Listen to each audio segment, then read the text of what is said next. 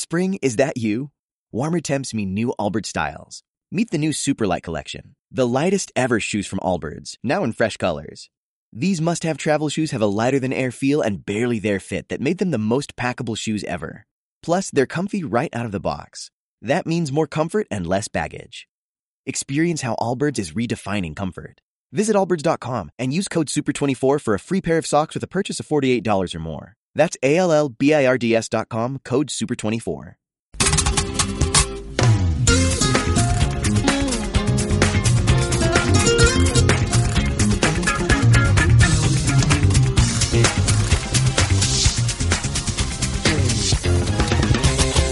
¿Cómo están? Muy buenas noches. Hey. ¿Cómo estás, Marco? ¿Qué tal? Nos han dejado solos. Estamos solos. Hoy día estamos Ana Trelles, Marcos Sifuentes, desde Radio Nacional. Esto es Exiliados y nos acompaña Jonathan Relayse. Hola, ¿qué tal? Chiang, ¿no? Sí, Chiang. Y el popular J. Y el popular J en nuestros controles. Bueno, pues eh, primero bueno. presentar a nuestro invitado, Marco, por favor. No, antes de presentar al invitado, disculpa, queremos, porque la gente va a decir, oye, ¿dónde están? Ah, o sea, finalmente se pero deshicieron. Hay que ser, pero hay que ser cortés, pues. Finalmente se deshicieron de esos dos. No, no, no, no, no, nunca nos vamos a deshacer de ellos. No, no lo jamás. Que pasa es que vamos a mandarle un saludo a Raúl, a Raúl Tola, que ha sido papá por segunda, por segunda vez, vez. Por segunda vez esta semana, entonces le hemos dado licencia de paternidad. Muy bien, como debe como ser. Como debe ser. Y Renato también tiene licencia de paternidad. Sí, sí, pero ya... ya Ya dio a luz hace ya como que... Pero está cuidando, está no, cuidando no, no, a su no. niña. Esta semana le tocaba... Ser el que cuide a su deberes, niña. Deberes no es tan difícil de decir, caray. Deberes Hay que promover este tipo de conductas. Muy bien por nuestros no, compañeros. Me parece, me parece muy bien. Y ahora, ahora, sí. ahora usted, usted, por favor. Bueno, Jonathan, les cuento que nos va a acompañar todo el programa. Es el director de la película Rosa Chumbe. Es una película extraordinaria, se está exhibiendo esta semana aquí en Madrid, se queda hasta el miércoles. Si están por aquí, pueden pasar a verla en Casa de América, ¿verdad? Uh-huh, exacto. Así que con él vamos a hablar un poco de todos los temas de la semana y también de su película. Guau, wow, y esta semana ha sido un poco, en realidad, como monopolizada por el tema del censo, ¿no? Atroz. Es, es, yo no, creo que nunca he visto una organización de, de un censo tan desastrosa como la que hemos vivido, ¿no? Yo yo fui empadronadora, ¿sabes? Una vez. ¿Ah, sí? En el censo, sí. ¿Cuándo? Eh, esto fue noventa y tres, me parece. Ah, yo me acuerdo. Ese, bueno, claro, uno se acuerda. Ese es el censos. último censo que yo me acuerdo, en realidad. Yo no ¿Ah, me acuerdo sí? el, el que hubo posterior a ese. Hubo uno el dos mil uno, uno con Matuk, que luego vino Alan García. Exacto. Y lo lo, lo choteó, es como lo ignoró y no, no... De hecho, muchas veces en las los conteos oficiales oficiales se ignora, no parece, exacto, ¿no? Y luego hizo él ya Alan con su I N E I un censo más clásico que ah, era este de tener a la gente encerrada en su casa y todo eso. Yo no me acuerdo de ese censo de, de sí, Sara sí, sí, porque lo borraron del mapa. dos mil siete, una cosa así, puede uh-huh. haber sido. Ese es el que yo tampoco lo tengo muy claro, pero sí sé que hubo. Claro, pero hubo. El que yo recuerdo es el del noventa y tres porque estaba en el colegio y Y todo era la conversación en el colegio de eso también. Yo creo que cuando uno es chico también se emociona más con esas cosas. Ah, viene el censo. Claro, qué raro, ¿no? La caja de Ana. Es que es verdad, yo me acuerdo cuando era chiquita, en mi barrio era hoy día censo. Y todo el mundo te, te quedabas en tu casa con tu mamá, con tu parecía claro, fiesta. Claro, claro, una reunión fiesta. familiar, ¿no? Claro. Y el que me tocó ser empadronadora ese año fue muy bonito. Porque en comparación a este censo que había este año, ese fue maravilloso. Nos capacitaron, estaba en la universidad. Efectivamente, uno va con mucha voluntad, dice, voy a poner el hombro por mi país. Yo fui con mi novio encima de ese entonces, muy románticos, los dos nos, nos inscribimos, los dos empadronamos, nos tocó en San Miguel. Y, y fue todo fenomenal, realmente trabajamos súper bien, terminamos a la hora... Ya, o sea, todo perfecto. Sí, hijo, no sé, no sé qué le pasa a este señor. Yo el del, yo quería decir una cosa sobre el del dos mil cinco que organizó Farid Matuk, que ese señor que salía, ¿se acuerdan que salía con, con su Michi. con su corbatita? Con la Michi? corbatita, sí. sí. Porque él tuvo esta idea de hacer un censo moderno, que es el censo que no te obliga a estar dentro de tu casa. Entonces hizo un hizo un censo por partes, que es como se hace en todos lados. O sea, creo que ya nadie usa este Oye, sistema. Yo, yo le contaba a unos amigos aquí en España cómo se hacía el censo de que no podías salir de tu casa en Perú y se partían de risa. O sea, claro. que, pero ¿cómo? Como en Abren los Ojos, que de pronto está toda la calle vacía y no hay nadie. Yo, sí, así, todas las, de hecho pasan drones ahora para ver cómo están las calles vacías. Y les parecía alucinante. Claro. O sea, que... Pero es que, lo, es que el censo tiene muchas cosas alucinantes. Por ejemplo, ejemplo, una de ellas es que este jefe del I N E I es un señor que está encargado hace dos años del, del cargo, del puesto, pero además su encargo era para convocar a un concurso público para traer a un nuevo jefe y no lo ha hecho. Un interino. Pero claro, pero además es un señor que tiene como treinta años en la institución, ha sido jefe de oficinas logísticas, estadísticas, entonces sorprende muchísimo que llegue al puesto principal de una institución en la que él participa y no sea capaz de hacerlo bien. O sea, eso para mí es desconcertante y además nos pone sobre el, sobre el tapete la calidad de funcionarios públicos. Wow, sí, ¿no? Que porque tenemos. La carrera pública, en este caso, no queda muy bien con este señor. Fue terrible, mira, fueron... La meta era seiscientos mil empadronadores y tuvieron como un millón de empadronadores. O sea, la wow. gente quiere colaborar, claro. ¿no? O sea, tú contabas, eh, Jonathan, de un pampón ahí, de un terreno en la Avenida Argentina. Ah, sí, parece? Me pareció ver que había un caso como que, según Catastro, era un terreno, pero cuando llegaron a empadronar, habían construido todas estas unidades de edificios, que eran como veinte, y no llegaron a... a pasar a ninguna casa, ¿no? Y, y de hecho cuando yo estuve ahí en el en el censo, a mi casa fueron a las cuatro de la tarde, cuatro y media, y yo vivo por las justas. Y claro, yo decía que ya no van a venir, y en realidad yo vivo por la Arequipa con Angamos, así que es como que, claro, no vivía alejado ni, ni nada, ¿no? Que es que eso eso es alucinante. Es lo que el señor, el señor este del I N E I, que sabemos cómo se llama. Sí. Porque en verdad, lo, lo peor es que como que es un tipo de... Aníbal además, Sánchez. Ya, pero que es alguien como que nadie conoce realmente, ¿no? Claro. Es súper extraño eso. Bueno, este señor salió a decir que lo que pasa es que habían... el crecimiento vertical de Lima había jugado contra el censo, o sea que había muchos edificios y este señor no camina por Lima, no ha visto que se ha llenado de edificios, pero además unos edificios de veinte pisos donde no corresponde, o sea, no sé cómo es posible que Mira, no se haya dado cuenta. El censo en Perú costó dos dólares eh, con ocho céntimos por persona. Wow. En otros pa- en Chile cuesta tres con sesenta y uno, en Colombia tres con noventa y dos, en México tres con ochenta y nueve, o sea, el doble. Ajá. Este censo ha costado ciento setenta y tres millones de soles, según Matuk, uh-huh. Farid Matuk. Debería haber costado doscientos millones de dólares, una cosa, una barbaridad, tres veces más. Uh-huh. Entonces, claro, es, es, es, eso significa una... que no se han aplicado todo lo que se necesita aplicar, ¿no? Y el ahora, precio de hacer las cosas malas, la barata. Claro, ¿no? Tengo tú... que hacer una pista por la mitad de precio y que te va a durar dos años. ¿No? O los puentes que se caen, digamos, no es como Exacto. un puente que se ha caído, más no, o menos. Se ha desplomado. Perdón, perdón, perdón, disculpen, se desplomó entonces, el censo. Claro, entonces uno se pregunta y dice... Somos pobres, sí, somos un país pobre, ya conocemos, pero tenemos plata para hacer un censo, deberíamos tenerla, sí, y creo que sí la tenemos, porque el censo sí. es la base justamente Exacto. para mejorar esos niveles de pobreza. Uh-huh. Entonces, el Ministerio de Economía, por ejemplo, yo no sé bajo qué criterio ha implementado este presupuesto con ahorro, que lo como dijiste tú, lo barato sale caro, claro, ¿no? Es una barbaridad. Sí. Y ahora hay un montón de cosas como ya de detalles logísticos que...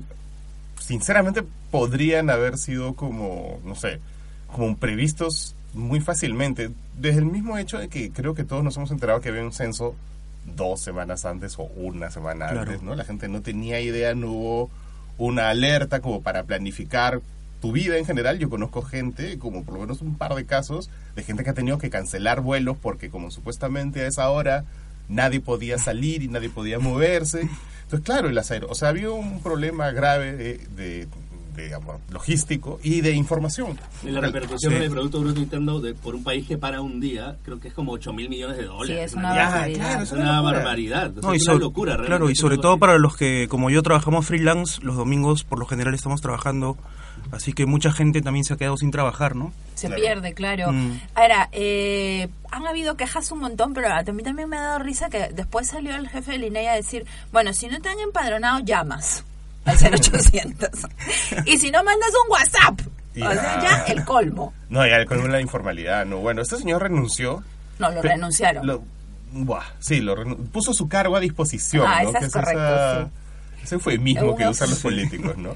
Pero, wow, no sé, es que a mí me parece esto tan, o sea, realmente tan grave que se haya paralizado el país un día por las puras, que se haya gastado, ¿cuántos millones? ciento setenta y tres por millones nada, de soles. Porque si hubiera, o sea, o sea si, el, si gastas el doble pero sale bien, está bien. Claro. Pero si lo gastas por nada y para que además a una pobre chica termine violada, o sea... sinceramente yo no sé cómo ese señor de la ley puede estar durmiendo. Vamos a hablar del tema de la violencia contra la mujer eh, más adelante, ahorita, pero es que en Perú, Marco, eh, se hace así, pero no es así siempre en todas partes, ¿no? O sea, los censos se hacen con diferentes metodologías, claro, claro, en otros países, y nuestro corresponsal Julio Llerena nos va a contar, por ejemplo, sobre Estados Unidos, cómo, cómo se hacen allí los censos. Julio, adelante.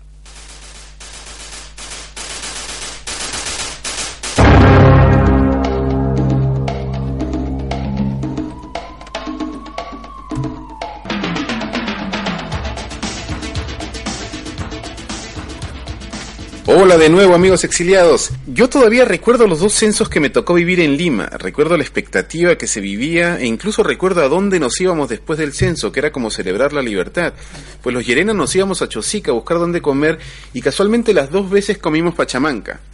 En cambio, no recuerdo un solo censo de los dos que he pasado ya en Estados Unidos, porque aquí el asunto es mucho menos ceremonioso. Aquí el censo se realiza por correo, cada diez años, cada año eh, terminado en cero, a cada vivienda se le envía un padrón con una serie de preguntas que no son más de veinte, por lo menos no han sido más de veinte en las últimas dos décadas, y que además siempre cambian. Una vez lleno el padrón, se reenvía el llamado Buró del Censo, que es la institución que tabula los resultados, pero en ambos casos fue mi suegro, que en paz descanse, quien llenó los formularios, de modo que yo ni me enteré de, de en qué momento sucedió el censo. Sí existen las visitas como en el Perú, pero solo en casos extremos. Participar en el censo también es obligatorio aquí, pero si no devuelves el padrón, te llaman por teléfono para hacerte las preguntas, y si tampoco respondes el teléfono, pues recién entonces te visitan. Además de esto, el Buró del Censo realiza encuestas anuales a pequeñas muestras de la población para ir actualizando la data entre censo y censo. Sin embargo, no por aburrido es menos importante. Como saben, aquí las elecciones no se deciden por mayoría simple, sino por escaños en el Congreso, digámoslo a grandes rasgos, distribuidos entre los cincuenta estados según el tamaño de su población. De modo que cada censo tiene el poder de reacomodar el mapa electoral, algo muy importante pues en época de elecciones. Otro de sus objetivos es aclarar el tamaño verdadero de la población, algo siempre difícil aquí por la enorme cantidad de indocumentados. Gracias al censo sabemos que la población hispana representa casi el dieciocho por ciento de la población, y se espera que en el dos mil cincuenta sea ya la segunda minoría en Estados Unidos, por encima incluso de la población negra. Eh, los datos, como ven, son muy reveladores, pero el censo mismo no es un evento muy interesante, pues porque para comenzar, aquí en Miami todavía no encuentro Pachamanca. Un abrazo, muchachos, chao. Ese fue Julio Llerena desde Miami, que me encanta su sección con la música, ¿no? La intro. Está bien ambientado, sí, Llerena, bien en, en nuestro Miami Vice. Oye, sí, verdad, no, yo a Pachamanca no como, hace cuánto que no como Pachamanca. Ya, ya, ya, ya me acordé, ¿no? Pero has ido varias veces a Perú, ¿cómo no te has preocupado de comer una Pachamanca? No, cuando, es, es que es como... Te has preocupado de comer buena, otra cosa. Es que una buena Pachamanca necesita unas, o sea, como dice él, es una ceremonia, tienes que salir de Lima. Pero dentro de Lima, a Huancayo tiene que haber un censo. Claro, dentro de Lima, pero una Pachamanca ca- no, no... pero en la carretera central hay un su Claro, sitio. Pues por eso tienes que salir. Tú te mueves por Miraflores, claro, nomás, es otra cosa, la verdad. Voy a trabajar ahí, me quedo en la, en la urbe, y vamos a hablar de la urbe limeña. Oye, bueno, para esto que dice Julio de, de cómo se hace el censo por correo, claro, por ejemplo. Claro. Una manera un poco más lógica de... Bueno, yo les voy a contar cómo se hace en España también. En España hay un instituto que se llama el I N E, que es como nuestro I N E I, y el último censo se hizo en el año dos mil once. Es censo de población, de vivienda y de edificios. Justo de lo que tú decías, Marco. O sea, específicamente de edificios. Porque estos señores habrán visto que esta ciudad tiene muchos edificios, sentido común, punto. Entonces, acá en España, eh, les cuento a nuestros oyentes, cuando tú vives en un de- determinado distrito, vas a tu municipalidad y te empadronas. Todos tenemos que estar empadronados. Si usted vive en San Borja, tiene que ir a su distrito, por ejemplo, y le van a llenar una ficha y queda ahí para siempre que usted vive ahí con su esposo, su hijo, bla, bla. Ese padrón que existe acá en España se usa de base para el censo, es decir, todo el tiempo te estás empadronando, todo el tiempo te estás censando, porque es obligatorio que si te cambias de distrito, te cambias de padrón, ¿vale? Entonces, o sea, como es un censo continuo. Exactamente. ¿Verdad, no? Entonces, en base a eso, este I N E, la, el censo lo hace solamente con el doce por ciento de la población, o sea, ya solamente coge una muestra. Y a esas personas, como en el caso de Estados Unidos, le mandan a su casa un cuestionario, también con veintitantas preguntas, y no tiene ninguna tipo jefe de familia. Esa no existe, ni religión tampoco. Entonces, rellenas por internet o por correo y lo mandas. Y se acabó. Sí hay empadronadores para ver el tema de los edificios, pero son cuatro mil ochocientos, no son más. Y eso es todo. nadie se vuelve loco. Ahora la pregunta es, ¿podremos nosotros realmente hacer algún día un censo como este? Bueno, o sea, entiendo que la idea de Matuk, y parece que soy como su hincha, pero, pero es cierto que yo me acuerdo cuando cubrí ese censo el, el, el dos mil cinco que hizo este señor, que no había nada que cubrir, justamente porque no hubo un evento ni nada, pero cuando informé, hice algún reportaje sobre eso, me pareció como lógico, ¿no? Y estamos hablando hace diez años. Era como lógico. No vamos, o sea, no vamos a paralizar nada. Me parece es mejor ir tomando como muestras, ¿no? Ir a una actualización permanente, pero bueno. No, eso, es que, se, eso se perdió.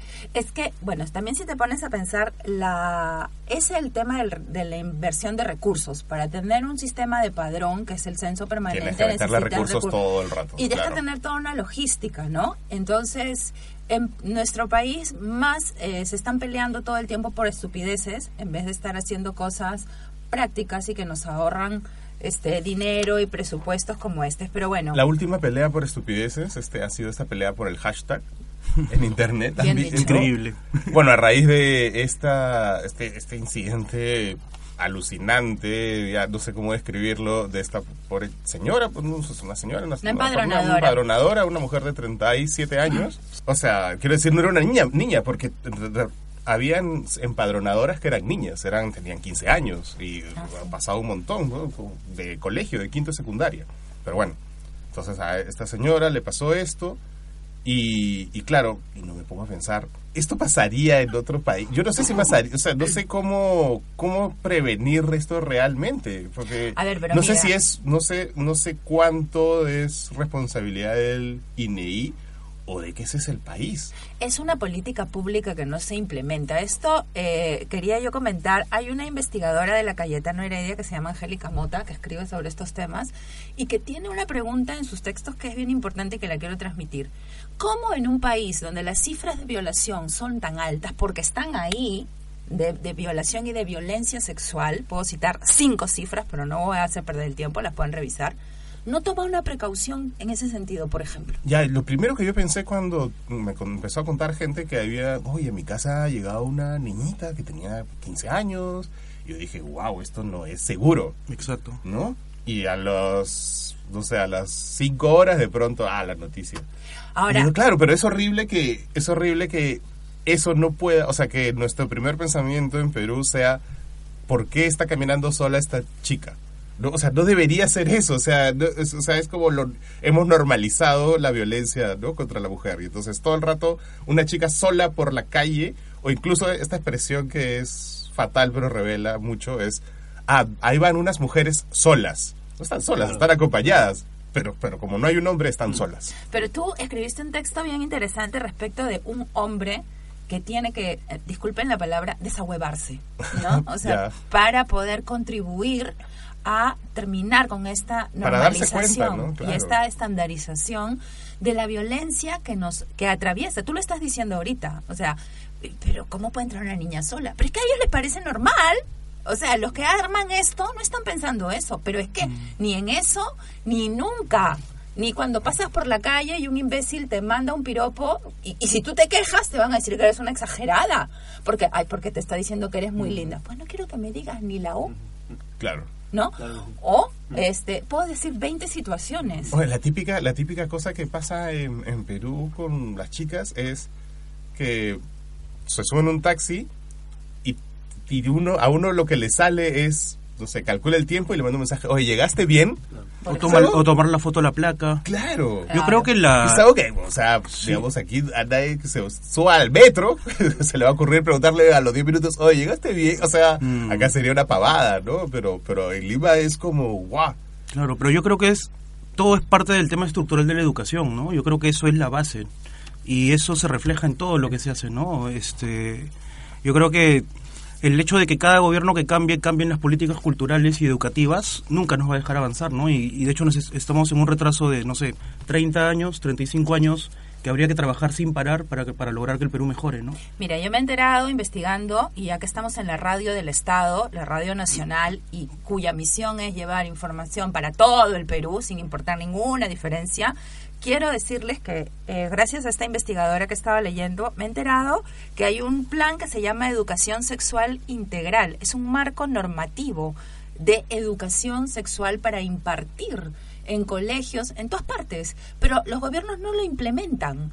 Pasa un gobierno, pasa otro gobierno, pasa otro gobierno. Y estas investigaciones de la Cayetano Heredia sostienen que si implementáramos este plan de educación, comenzaría un cambio. Entonces, lo que dice Marco, lo que dices tú, tiene esta respuesta. No nos da la gana.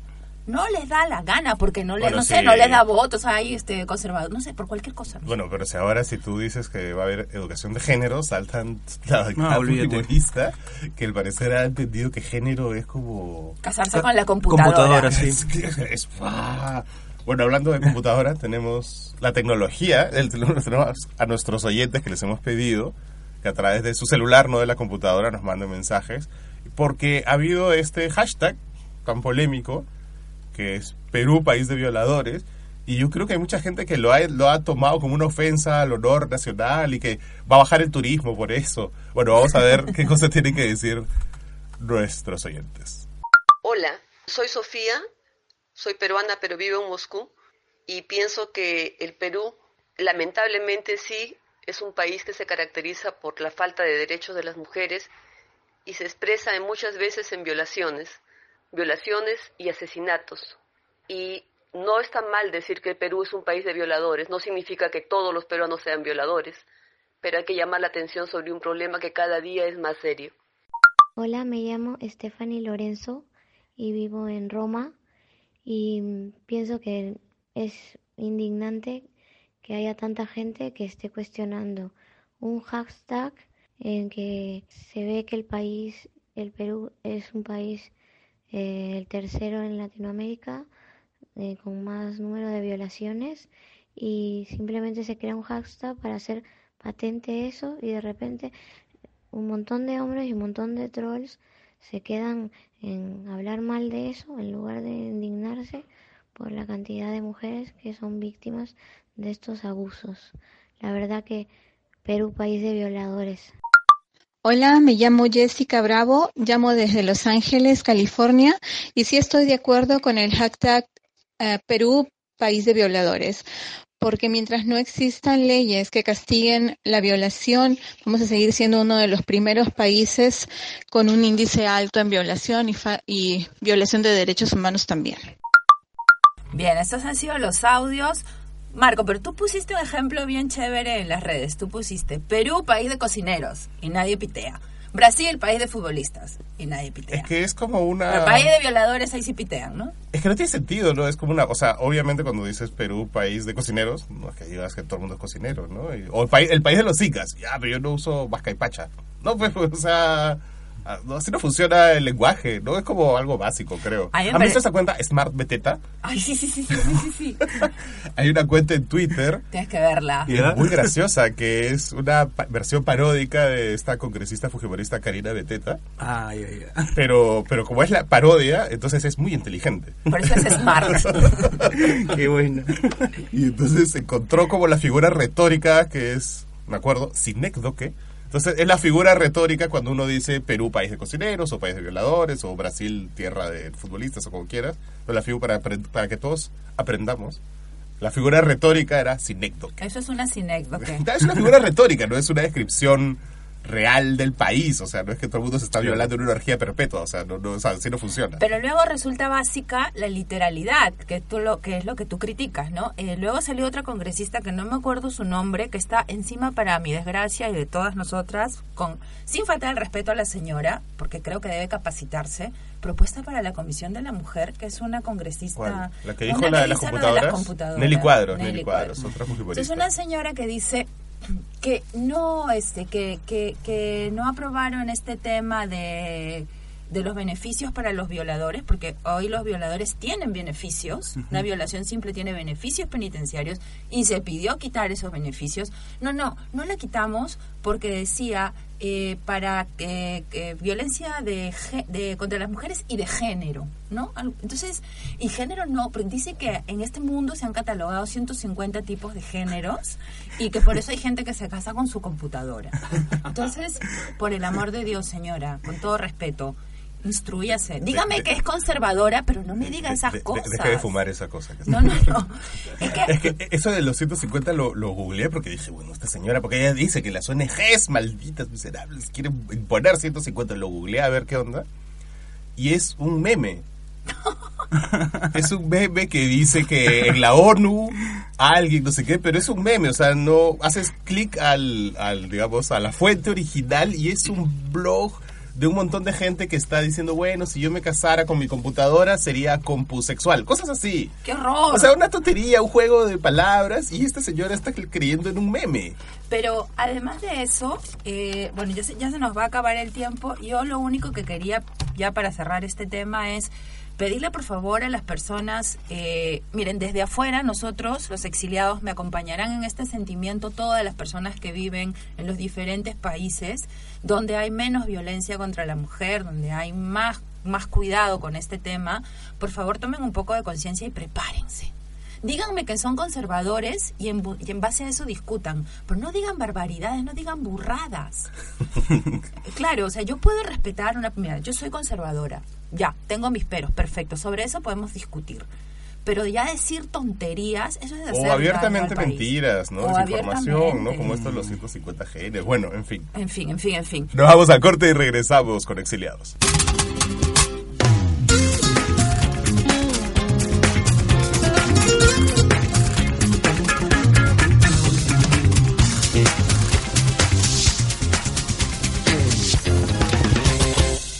Y ya estamos de vuelta con Exiliados desde la cabina Calígula de Carabanchel en Madrid.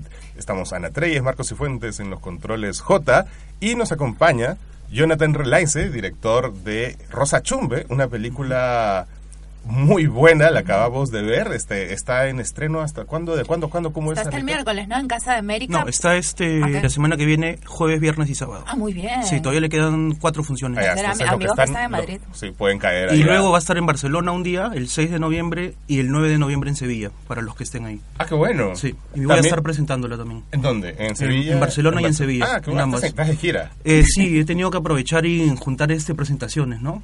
A ver, Jonathan, eh, Jonathan Relayse, ¿cuántos, eh, tú, tú tienes una, tú eres, trabajas como periodista, eres editor. Bueno, editor, editor, editor sí. Pero te has demorado una pepa de años, diez años contaste en hacer sí, tu película. Cuéntanos sí. esa experiencia. Eh, bueno, básicamente el cine tradicionalmente es una cuestión de gente de mucho dinero, ¿no?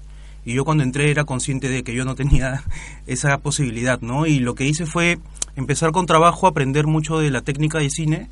Eh, por eso es que empecé siendo editor. Eh, yo he editado varias películas, he editado documentales para Discovery Channel, para Al Jazeera, para Channel cuatro, eh, he editado noticieros también. Y básicamente ahí he aprendido muchísimo, ¿no? He aprendido muchísimo eh, cómo es el proceso, cómo armar un proyecto, y lo he ido aplicando dentro de esto, ¿no? Lo más duro ha sido conseguir los fondos, que me ha tomado cinco o seis años más o menos, que he tenido que aplicar como a veintitantos fondos afuera. Y claro, el hecho, si es tu primera película, si eres desconocido, si, tú tienes, si no tienes contactos, no lo vas a hacer. Y en mi caso, no logré ningún solo premio en esos seis años hasta que me salió el dedafo para hacer la película, ¿no? Y luego de eso ya, este... En realidad, como soy editor, yo planteé la película, eh, rodarla desde un punto de vista de editor. Uh-huh. Así que no grabé, pues... por mucho tiempo, ¿no? Mi rodaje fue solo tres semanas. ¿Qué? ¿Solo sí. tres semanas para la pela? Para la película. Y nos contabas que tenías once guiones previos. once versiones de guión han habido, sí. Eh, las primeras tres las hice solo, y luego entró Christopher Vázquez, que es este un gran amigo, que él este, trabajó en Chicha tu Madre también. ¿Y cuál es la diferencia entre el primer guión y, y la versión que salió al final? Eh, yo creo que hubo un proceso de maduración personal, a la vez de la maduración del guión. Eh, las primeras versiones son mucho más duras, es mucho más la lima oscura, eh, dura, aún más de lo que lo que se ve en la película, ¿no? Eh, lo que pasa es que mi experiencia de vida, yo he vivido en muchos lugares, he vivido en Los Olivos, en La Victoria, en el centro de Lima, en Magdalena, en La Molina, en Miraflores, en Huancayo, he vivido en tres lugares, y un poco lo que me faltaba en el cine peruano era eso, ¿no? Sentirme que estoy realmente en la calle y que estoy al lado de mis personajes en la, en la ciudad, ¿no? Ya, pero eso se siente un montón, pero... Pero ¿por qué, no sé, por qué se te fue la dureza? Del... Eh, lo que pasa es que yo creo que un poco crecí de alguna forma. Eh, antes yo era un poco más extremista también, era un poco más blanco y negro. Yeah. Eh, y claro, y mi, y mi visión era mucho más pesimista, ¿no? Eh, yo creo que esa es la gran diferencia, ¿no? Este, Y aparte yo creo que cuando uno va creciendo se da cuenta que no es necesario gritar para decir algo, ¿no? A veces cuando uno grita, este, pierdes este tu propio mensaje, ¿no? Y nos cuentas que se te demoró nueve años hacer la, la película. O sea, digamos, nueve años el proceso, o sea, grabaste el proceso, en tres semanas. Todo, sí. Y después que grabaste esas tres semanas, ¿cuánto tiempo pasó hasta que se estrenó? Eh, tres años. Ah, wow. ¿Por qué? Sí. Eh, hay dos temas, ¿no? Lo primero es eh, hacia dónde uno dirige su película, ¿no? Uno la puede dirigir hacia afuera, hacia festivales, que esa era nuestra primera intención. Eh, pero es muy difícil también el tema de festivales. Pasa lo mismo, si tu película no tiene coproducción con otro país, si no tienes actores conocidos, si no tienes este dinero para hacer P R, en realidad es muy difícil entrar a festivales también, porque es otro mercado, y es algo que yo he ido aprendiendo sobre la marcha, ¿no? De hecho, yo cuando era chibolo y estudiaba decía, si tu película es buena vas a llegar a todos los festivales, y ya, obviamente ya aprendía que no, ¿no? Qué pena, ¿no? A mí, a mí no se me había ocurrido eso, pero yo ingenuamente, o nunca lo había pensado realmente, pensaba que un festival uno manda la película y dice, bueno, ya está. Bueno, es que había un gran cambio, ¿no? Eh, yo cuando empecé a, este, con el cine se hacía en Perú una película al año o dos, ahorita se están haciendo cuarenta, y a la, a la vez esa misma, ese mismo crecimiento exponencial ha pasado en todo el mundo, ¿no? Desde el abaratamiento del digital. Antes yeah. los festivales recibían trescientas películas para la competencia oficial, que eran veinte, ahora reciben seis mil. Ahora nos contabas, bueno, tu película está en una primera preselección para postular a la película... Al, al Oscar, Oscar extranjero, sí. ¿No? Pero que claro, esa primera preselección es una competencia muy dura. Cuéntanos por qué. Sí, es durísima, ¿no? Son, es una película por país, eh, son algo de noventa y tres, me parece... Pero, por ejemplo, tengo contendientes muy duros, ¿no? Está Angelina Jolie, por ejemplo, que ha hecho una película en Camboya. ¿Vas a competir con Angelina Jolie? Estoy competiendo con ella, con Michelle Haneke. Eh, hay grandes directores de, de, de Asia también que están ahí. Pero y... tú estás compitiendo con una mano adelante y otra atrás. Exacto. Esa es una gran diferencia, ¿no? Por ejemplo, sin ir muy lejos, Chile, que está presentando una mujer fantástica, tiene todo el apoyo del gobierno para presentar la película y hacer P R en Estados Unidos. Y aparte, la película ya viene con elementos que es el director conocido, no es su primera película, y aparte las grandes coproducciones que tiene, ¿no? Nuestro público, por si acaso, para aclarar, P R es el billete que tienen que soltarse para que alguien vaya y diga, señor, mira qué buena esta película, exacto, señor, y que busquen prensa y que mira busquen esta todo. Actriz, exacto. Uh-huh. Eso es lo que, el apoyo que falta. ¿Y cuántas películas están en esta preselección? noventa y tres. Claro, y no se van a ver las noventa y tres, los jurados. Claro, hay que hacer un trabajo para que el jurado sepa que existe tu película y la vaya a ver, ¿no? Claro. Y para esto se organizan proyecciones. Eh, estamos tratando de conseguir en Los Ángeles, que no tenemos todavía el dinero para hacerlo. Eh, en Nueva York parece que sí va a haber una semana de exhibición, pero en realidad el foco, foco es Los Ángeles, ¿no? Que es donde vive la mayoría de gente que, que pertenece a la academia. Nos estabas diciendo hace un rato que... que... originalmente tú pensabas que tu película estaba destinada a festivales, pero no fue así. ¿Cómo fue entonces? No, no, no, sí. Eh, en realidad me empezó a funcionar lo de los festivales, pero no me funcionó en el momento que yo empecé a mandarlo. O sea, me pasé dos años postulando a festivales hasta que finalmente tuve que estrenar en el Festival de Lima. Ah, ok, ya. O sea, de hecho, hubiéramos preferido estrenar afuera, pero no, no, no tuvimos la oportunidad, ¿no? Uh-huh. Eh, luego del Festival de Lima, en realidad, se abrió un poco la cosa. Eh, nos fuimos a Montreal, que ganamos el premio de la crítica de FIPRESI. Eh, y de ahí se detuvo la cosa. O sea, hubieron dos festivales juntos y de ahí se detuvo la cosa por medio año. Yeah. Y ahí otra vez entré en pánico porque era una cuestión de... Claro, necesitábamos festivales y luego llegó el Bafisi, que fue lo que nos volvió a abrir la, la compuerta. Y después de eso ya se abrió y el año pasado hemos estado en un montón de festivales, vamos más de cuarenta ahora. ¿Y esos festivales al final... De, a la hora de distribuirlo en el circuito comercial, ¿tienen peso? O sea, el distribuidor comercial dice, ah, bueno, ya viene con sus laureles y lo voy a poner, o no para nada. No, yo creo que al revés. Yo creo que los laureles los, esca- los asustan, ¿no? Eh, de hecho, cuando nosotros lanzamos la película en Lima, no quisimos poner ni un solo laurel en el póster, ¿no? Wow. Sí. ¿Tanto así de verdad? No, no, es que lamentablemente es una cuestión de que... Es que depende del laurel, porque si tú le pones, no sé, tú me aclararás, uh-huh. ¿no? Pero es ganador del festival tal, cual, cual, de repente hay un prejuicio ahí. Totalmente. ¿Qué, qué, qué es dice que, la mira, gente? Esto es un... Mira, los prejuicios, los prejuicios más grandes que he escuchado contra mi película... Ah, otra película peruana llena de calatas y lisuras, y en Rosa Chumbe no hay nada de eso. Mm. Eso es lo primero. Eh, lo segundo es, todas son películas tristes, y Rosa Chumbe, si bien tiene un elemento cargado de eso, tiene momentos de escape, tiene válvulas. El gordo Casareto. Está el gordo Casareto que te hace reír, está y la comida. Te advierto eso. Claro. este, así que esos temas están ahí, ¿no? Ya, pero bueno, sí, no, es que de todas maneras porque yo... Hoy, hoy el prejuicio, perdona, el sí, prejuicio sí. de todas las películas peruanas son... O de pitucos o de terrucos. Ese es el próximo, que, claro. Wow. Y, y bueno, y, y en realidad lo que pasó, yo creo, fue desde La Teta Asustada, ¿no? Desde que La Teta Asustada estuvo nominada al Oscar, yo creo que mucha gente fue a verla y como que se generó ahí una especie de pared, ¿no? Porque, de hecho, no es una película este para...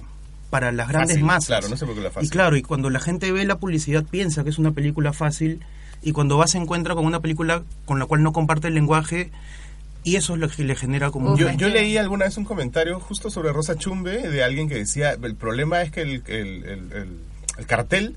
Eh, te, no parece la Guardia Serafina, porque los, los peruanos en, la, en su cabeza piensan, cuando piensan en policía mujer, porque ese es el prejuicio al parecer, en, en una pantalla su único referente es la Guardia Serafina. Bueno, la, nunca, para... no, nunca, nunca te no, no, eso sí no lo había escuchado. Nunca... Para los que nos escuchan eh, y quieren ver la película, Rosa Chumbe trata Rosa Chumbe es una policía mujer, y ya no les voy a decir más, pero es una es la historia de esta de esta mujer, es una perspectiva de su vida, un filón de su vida, y ahí bueno, súper, ya no les no les digo, pero véanla, ¿eh? Mira, nos llamaba mucho la atención, Jonathan, que tú eh, conversábamos antes, le sacabas tiempo al tiempo, y eso nos hacía pensar un montón lo que enfrenta una persona joven que quiere hacer cine hoy en día. Uh-huh. O sea, tú eres editor, o sea, tu tu trabajo es ser editor, no es ser cineasta. No. Quisiera hacerlo, pero no. Claro. Es vendría a ser prácticamente un hobby, si es que lo ponemos en ese en ese plan, ¿no? Pero es terrible porque, claro, en diez años yo tengo colegas de Chile que han hecho tres películas, en Argentina han hecho cuatro, y claro, y de alguna forma, cuando acabé la película recién sentí los diez años del trabajo, ¿no? Porque estaba como metido en un líquido amniótico esos diez años de proceso. Ya, claro. Y cuando terminé, me, me aparecieron canas, me sentí viejo, cansado, me dolía la espalda... Es que diez años... Bueno, pero en fin. Eh, pero la cosa es que tú... O sea, a lo que iba es... Cuéntanos el día a día. O sea, tú, por uh-huh. ejemplo... Mira, a ver, hacer documentales para Al Jazeera... O sea, tienen... Ahí hay un nivel de exigencia. De sí. edición, de lenguaje, de uh-huh. todo. Lo mismo para Channel cuatro, lo mismo para lo que sea. Uh-huh. Entonces, ¿qué? ¿A qué hora terminabas? ¿A qué hora hacías? O sea... Yo creo que es... Cuando, cuando, cuando es algo que te nace... Yo creo que no importa que no duermas y te quedas ahí, ¿no? O sea, era una cosa que llegaba a mi casa molido, pero me sentaba en la computadora y tenía que escribir porque tenía que botar las cosas, ¿no? Y yo creo que es el mismo proceso que puede tener un escritor, ¿no? También. Mm. Es muy muy similar. A mí me, me, me ha gustado, entre muchas cosas de la película, la fotografía. Eh, porque es como... Son partes de Lima que uno no está tan acostumbrado a ver. Incluso en películas muy urbanas y que, que, que quieren mostrar, no sé, como una especie de realismo sucio, si quieres, de, de Lima. Hay, hay, no sé dónde han sacado esta escena que es este, una especie de anti-Hitchcock, que es con esta escalera ah. de caracol, ¿no? O, o, al, o al día siguiente que, del, de la, no estoy spoileando, ¿no? Pero al día siguiente de la procesión del de de Señor de los Milagros, eh... No, esta escena como la calle como sucia, no tan sucia, o sea, es como uh-huh. no es la no es que se han ido a conseguir el, el basural, pero tan, tampoco se han ido a conseguir la, la calle muy bonita y limpia, sino como ese punto intermedio que es Lima realmente. Exacto, eh, y eso parte de mi experiencia. Yo he vivido en Girón Carabaya por muchos años. Mi abuela me ha llevado a la procesión de niño varias veces. Eh, yo he ido los cinco años previos a la procesión, he ido a, este, los años previos al rodaje. Eh, he ido con el director de arte. El director de fotografía fue el Negro Valencia, que este vendría a ser su primero o segundo largo, me parece, y él venía de publicidad. ¿Cuántas escenas se han grabado con la procesión del Señor de los Milagros? Eh, uf. Lo que pasa es que la procesión tuvo un, un rodaje distinto, fue fue atípico, ¿no? Por lo por la por la situación de, de la cantidad de gente, ¿no? Claro. Eh, básicamente nosotros grabamos cuatro días, o sea, fuimos a cuatro salidas del Señor de los Milagros. Alquilé un departamento frente a la iglesia de las Arenas en cuarto piso, donde teníamos una cámara aquí, teníamos una cámara en un piso diecisiete, que es la, las grandes tomas que se ven desde arriba, y ya teníamos todo el recorrido pues programado, ¿no? Ahora, igual nos tomó como seis meses conseguir el permiso de la hermandad, porque es la hermandad, la hermandad del Señor de los Milagros, yo creo que es el, el lugar donde los afroperuanos tienen más poder, y eso es lo que me, me gustó también. Ah, sí. Porque cuando tú entras a la hermandad del Señor de los Milagros son varios pisos, y las primeras conversaciones eran el primer piso, la segunda en el segundo piso, y íbamos subiendo de nivel, ¿no? Literalmente. Sí, literalmente, hasta que logramos ya este el aval de dos este de dos cuadrillas y del mismo este del mismo este los hermanos principales, ¿no? Las hermanas ahumadoras y cantoras también nos apoyaron, ¿no? Y claro, y su apoyo consistía en dejarnos entrar a la zona de Landa, que está prohibido en claro, realidad. Claro, claro, eso es lo que me sorprendió, sí, esa escena. Y, y en realidad, claro, estábamos desde las cuatro de la mañana nosotros, éramos equipo mínimo, incluso sin sonido lo hemos hecho esas escenas. ¿Qué dices? Ha sido el director de fotografía, claro, la actriz, el asistente de cámara y yo. Y el, y el sonidista estaba rondando toda la procesión grabando el audio, ¿no? Es un esfuerzo realmente titánico. Háblanos de la protagonista, que a todos nos tiene fascinados. No, Liliana es, para mí es una, para mí es la mejor actriz de Perú, de lejos. Eh, ella tiene más de veinticinco años actuando y me parece increíble que solo haya tenido un protagónico hasta ahora, que es esta película, ¿no? Me parece que, para mí en lo personal, de los premios que la película ha obtenido, los más importantes son los que reivindican a Liliana como actriz, ¿no? Ha ganado cuatro premios ¿Ah, sí? a Mejor Actriz con esta película. ¿Tú la reconociste, Marco? Sí, claro, ella es, es la típica actriz peruana que uno dice, ah, ella. No, no, no, no, no se acuerda su nombre. Y dices, ah, claro, si la he visto en todas las novelas. Es que ella salió, ¿no?, hasta en Los Unos y los Otros. Claro, en, claro, claro. Yo me acuerdo de ella, incluso de antes, de Los Unos y los Otros, ¿cómo se llama? Los de arriba y los de abajo. Los de arriba y los de abajo. Los de arriba, también, de, claro. De ahí me acuerdo de ella y de, de, de toda esa. Era como una como un grupete de actores que se iban moviendo como en grupo a varios sitios. Uh-huh. y, y ella siempre tenía, además, papeles muy simpáticos en general, ¿no? Sí, lo que pasa es que yo creo que también hay un problema en Perú, ¿no? Que yo creo que tiene que ver un poco con la publicidad que ya organiza, que es tipo, tipos de gente solo pueden hacer tal cosa, ¿no? Y eso es uno de los temas que a mí nunca me ha gustado. La mayoría de papeles que le dan a Liliana son, pues, de empleada de hogar, ¿no? Y es y de alguna forma, claro, ya está bien, puede cumplir el estereotipo, el, el, el estereotipo de alguna forma, pero no puede ser que el ochenta por ciento la llamen para eso, ¿no? Te este, le has dado una oportunidad brillante. No, porque... sí, y para mí lo mejor ha sido que ella ya pudo hacer una película en Alemania. Ha estado en Alemania filmando el año pasado. ¿En serio? Bueno. Y ahora está esperando este, los fondos para hacer una película con un argentino también. Pero fíjate, sí, o sea, es que lo que conversamos un poco es como la conjunción, cuando todo se alinea, pero con tremendo esfuerzo, ¿no? Para uh-huh. dar, por ejemplo, oportunidad a una actriz que en Perú, como tú dices... Claro, ¿cómo, cómo, de, ¿cómo te diste cuenta que era una actriz tan buena? Lo que pasa es que yo edité Tarata, de Fabricio Aguilar, yeah. y ahí sale ella, pues. Y en verdad ella se lleva la película, ella es la mejor actriz de la película de lejos, ella es la que hace de una madre... Ay, Gisela va al cárcel. este, ahí Liliana hace de, de la empleada de la casa de Gisela, que está Gisela con Miguel y Isa como esposos. Claro, claro. Y a la empleada secuestran a su hijo y lo acusan de terrorismo. Y es como ella trata de buscar a su hijo, que lo han acusado injustamente. Pero en ese momento que yo edité Tarata, justo estaba el guión en la versión más oscura. Y ahí ella no era para el papel. Ah, sino sí. Con el tiempo ha ido entrando y... O sea, y... como que escribiste o adaptaste el personaje a ella un poco. Yo creo que en este proceso de maduración fue como dijiste un poco. Las cosas se alinearon y, y todo fue dándose para que, para que ella sea, ¿no? Y el, ella fue como la cereza al final. Y al principio, en verdad, eso no, ella no quiso aceptar el papel. ¿En serio? Lo que pasa es que ella es profesora infantil, ha sido profesora muchos años. ¿Qué me dices? Sí, y, es, y ella tenía el miedo de que el, de que el niño la relacione a ella con el sufrimiento, ¿no? O sea, porque ah, wow, claro, que, es una cosa así. No, olvídate, Liliana es una es mejor persona que actriz incluso. Y eso eso habla muchísimo bien sí. de ella. Y, y la o sea, cosa es que... Ella es profesora de educación. Ha sido profesora de educación inicial, aparte es profesora de actuación en, en la Católica, me parece. Guau, este... pero no parece haber tenido ningún tipo de resquemor con el personaje, se metió completamente es, en esta es que especie de... Eso es el cine, crear la ilusión wow, de eso, sí, ¿no? Claro, y por eso pero... es que yo soy tan tan satisfecho con su trabajo, ¿no? Pero a ella le tiene que haber dolido el alma. Totalmente, claro. totalmente, se los ha estrujado. O sea, nos ha dolido a nosotros. Esa, sí, absolutamente. Toda esa, ese tercio final de la película, ella es como, wow, te transmite sí, una cosa... Sí. Es una angustia. Muy, a mí me alucina algo mucho que es... Eh, es una película en realidad de pocas palabras, ¿no? O sea, estamos acostumbrados ah, al cine, sí. es verbalmente torrencial el cine, pero lo de las lisuras que dices, todo sí. eso, pero en realidad los silencios están muy bien trabajados. Lo que pasa es que yo creo que lamentablemente mucho del cine peruano utiliza el lenguaje de televisión, hmm. y el lenguaje televisivo básicamente es explicar todo en diálogos, o sea, ves un personaje llorando y se parece a alguien, ¿estás triste?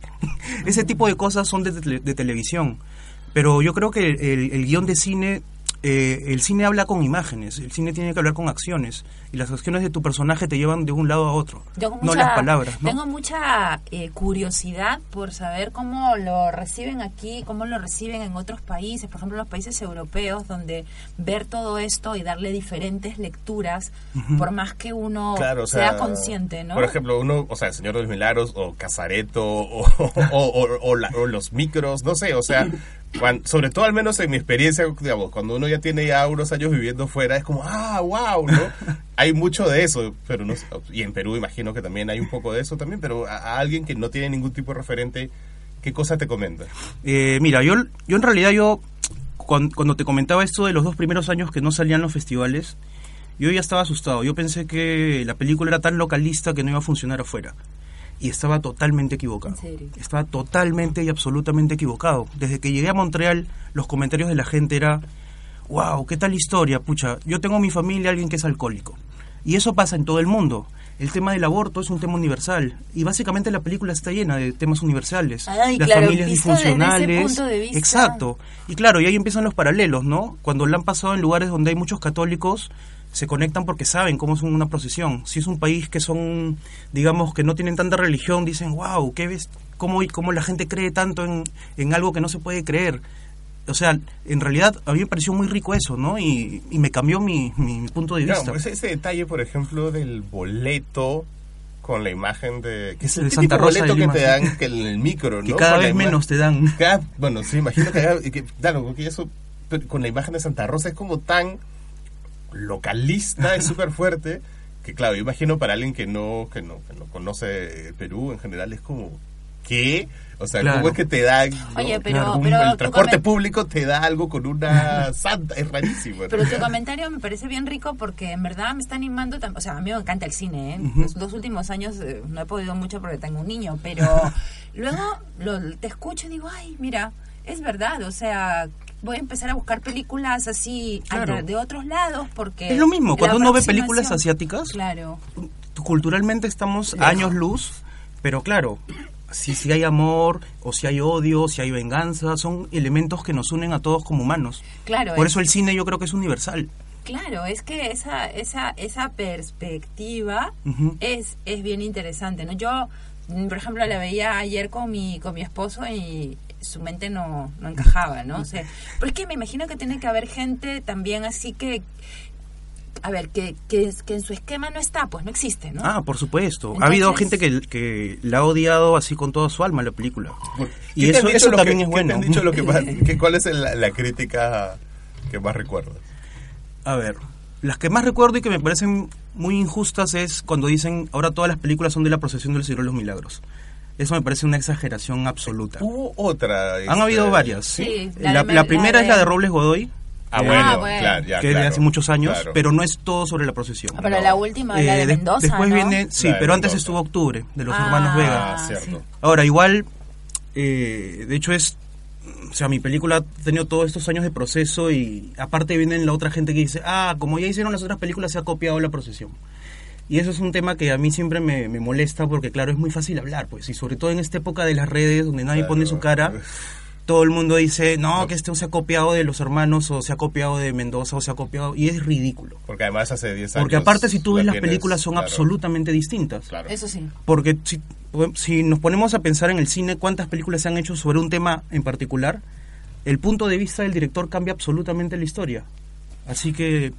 Ahora, eh, tú decías que al comienzo era mucho más dura. Esta es una película bastante fuerte, uh-huh, pero además tiene un elemento que ya explicaste que es por porque tú querías mostrar otra Lima. Claro. Pero esto no te daba miedo. O sea, mira, en el propio, en el propio país, uh-huh, porque en Perú mismo la gente se niega mucho a ver, o sea, le violenta, sí, le, le subleva, no uh-huh quieren ver, no sé. Pero si te das cuenta, en la película no hay nada explícito. Uh-huh. O sea... A eso iba con lo que es más fácil gritar. O sea, antes habían pues cosas como, no sé, pues en la Avenida La Colmena en la noche, Rosa yendo a buscar a su hija, cosas así, que en verdad no eran necesarias. A eso iba un poco con, con el hecho de, de que no es necesario gritar, ¿no? Porque aparte igual Lima, mal que bien, ha ido, ha ido evolucionando. O sea, yo, mis recuerdos de Lima son cuando yo estaba en el centro de Lima, pues... ¿En qué? En el ochenta y nueve, noventa, y claro, ahí era tierra de nadie, ¿no? Yo he vivido en Carabaya, a la vuelta de Azángaro. Uh-huh. O sea, es este... En esa época tiene que haber... Y en esa sido... época era horrible, claro, claro. La, la calle era llena de desagüe, o sea, era claro. peligro, peligro total, ¿no? A mí, a mí me... Hay un, hay un elemento que es, que es interesante también, que es el tema del humor, cómo se mete, ¿no? O sea, porque Rosa Chumbe, efectivamente, es una película dura, uh-huh, triste en muchos sentidos, esa tristeza que tiene la realidad, y es interesante cómo...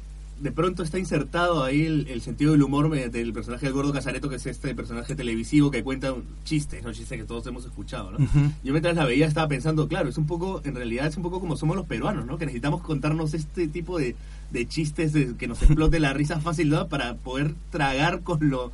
con claro. la realidad que hay, ¿no? Y es un poco, eso me parece que está muy bien reflejado. Sí, no, de hecho son válvulas de escape, ¿no? Este, la televisión y la comida, sobre todo. Yo creo que podemos tener el peor día de nuestras vidas y nos dan un lomo saltado en la noche y nos todo. olvidamos por lo menos un par de horas de que de que estábamos mal, ¿no? Me, me encanta ese, esa, esa escena en la que ella, al, sin decir nada, a los niñitos les deja el tallarín con su presa. Para que de, coman, claro. Además es tan típico así del centro de esos tallarines con presa. Bueno, o cuando está este tomando su caldo de gallina. Eso iba a decir. Lo está sirviendo como se sirve, con su limón, con la canchita, con de todo. O, o sea, cuando pide su yapa de, de la papa. O cuando pide ah, la, la yapa, yapa de la papa, yapa, claro, sí. Yo creo que son son pinceladas que, que si uno ha vivido en la calle y se ha movido en micro y ha comido en puestitos de ambulantes, yo creo que, que se conectan, ¿no? Y yo creo que para la gente que vive fuera de Perú, nosotros apenas dos años, Marco y yo más o menos por ahí, ¿no? Tú, tú más... Eh, pero contigo lo comentábamos, Jota, más temprano, o sea, te olvidas un poco, ¿ah? ¿eh? O sea, y a la hora que lo ves te cae un puñete. O sea, si a mí con dos años he dicho, a mi, a mi esposo le tenía que decir, oye, este, perdóname, te has casado con una peruana, peruana, o sea, conoces bien la ciudad, conoces todo esto. ¿Tú cuál ha sido tu sensación, Jota? O sea, sí, claro, es un poco eso de identificación con, con, con ciertas cosas, ciertos barrios donde, los, donde has estado, todo, y que efectivamente la perspectiva de los que vivimos fuera, pues a veces... Es cierto que algunas cosas te adormecen, ¿no? Claro. Entonces, no, esa, de esa, hecho. Esa lo que pasa es que, bueno. mira, básicamente yo creo que Lima es una ciudad recontra agresiva. Y cuando uno sale de ese espacio, en realidad es como que te empiezas a relajar porque, claro, uno el cuerpo necesita botar eso, ¿no? Y, y acá, pues, uno no está... Bueno, yo todavía sigo porque llego hace dos días, pero sigo mirando a ver no me vayan a atropellar o me vayan a robar cuando... Pasa cuando más bien todo. Creo que yo les doy miedo aquí. Sí, eso es lo que le digo a algunos amigos. Oh, no, no va a ser, ¿qué va a pasar? Nada, nosotros vamos a ver. Claro. Oye, tenemos que cortar. Ay, qué pena. Una pena, penita. Muchas gracias, Jonathan. No, Muchas no, gracias, genial. Jonathan, rapidito, este... solamente repítenos las fechas para que los que están en sí. Madrid, Barcelona y Sevilla se apunten. Sí, eh, en Madrid está en Casa de América. Eh, la semana que viene, eh, jueves, viernes y sábado. El seis de noviembre en Barcelona, que voy a estar, y el nueve en Sevilla, que también voy a estar. Muy bien, apunten las fechas. Vayan, por favor, vayan a ver, que de verdad vale muchísimo la pena. Y este ojalá en Lima también la puedan seguir mirando. Y eso ha sido todo con por nosotros. Muy bien, señores. Raúl, este Renato, regresen, por favor, al próximo programa. Y aquí los esperamos. Nos vemos. Muchas chau. gracias, gracias, chao.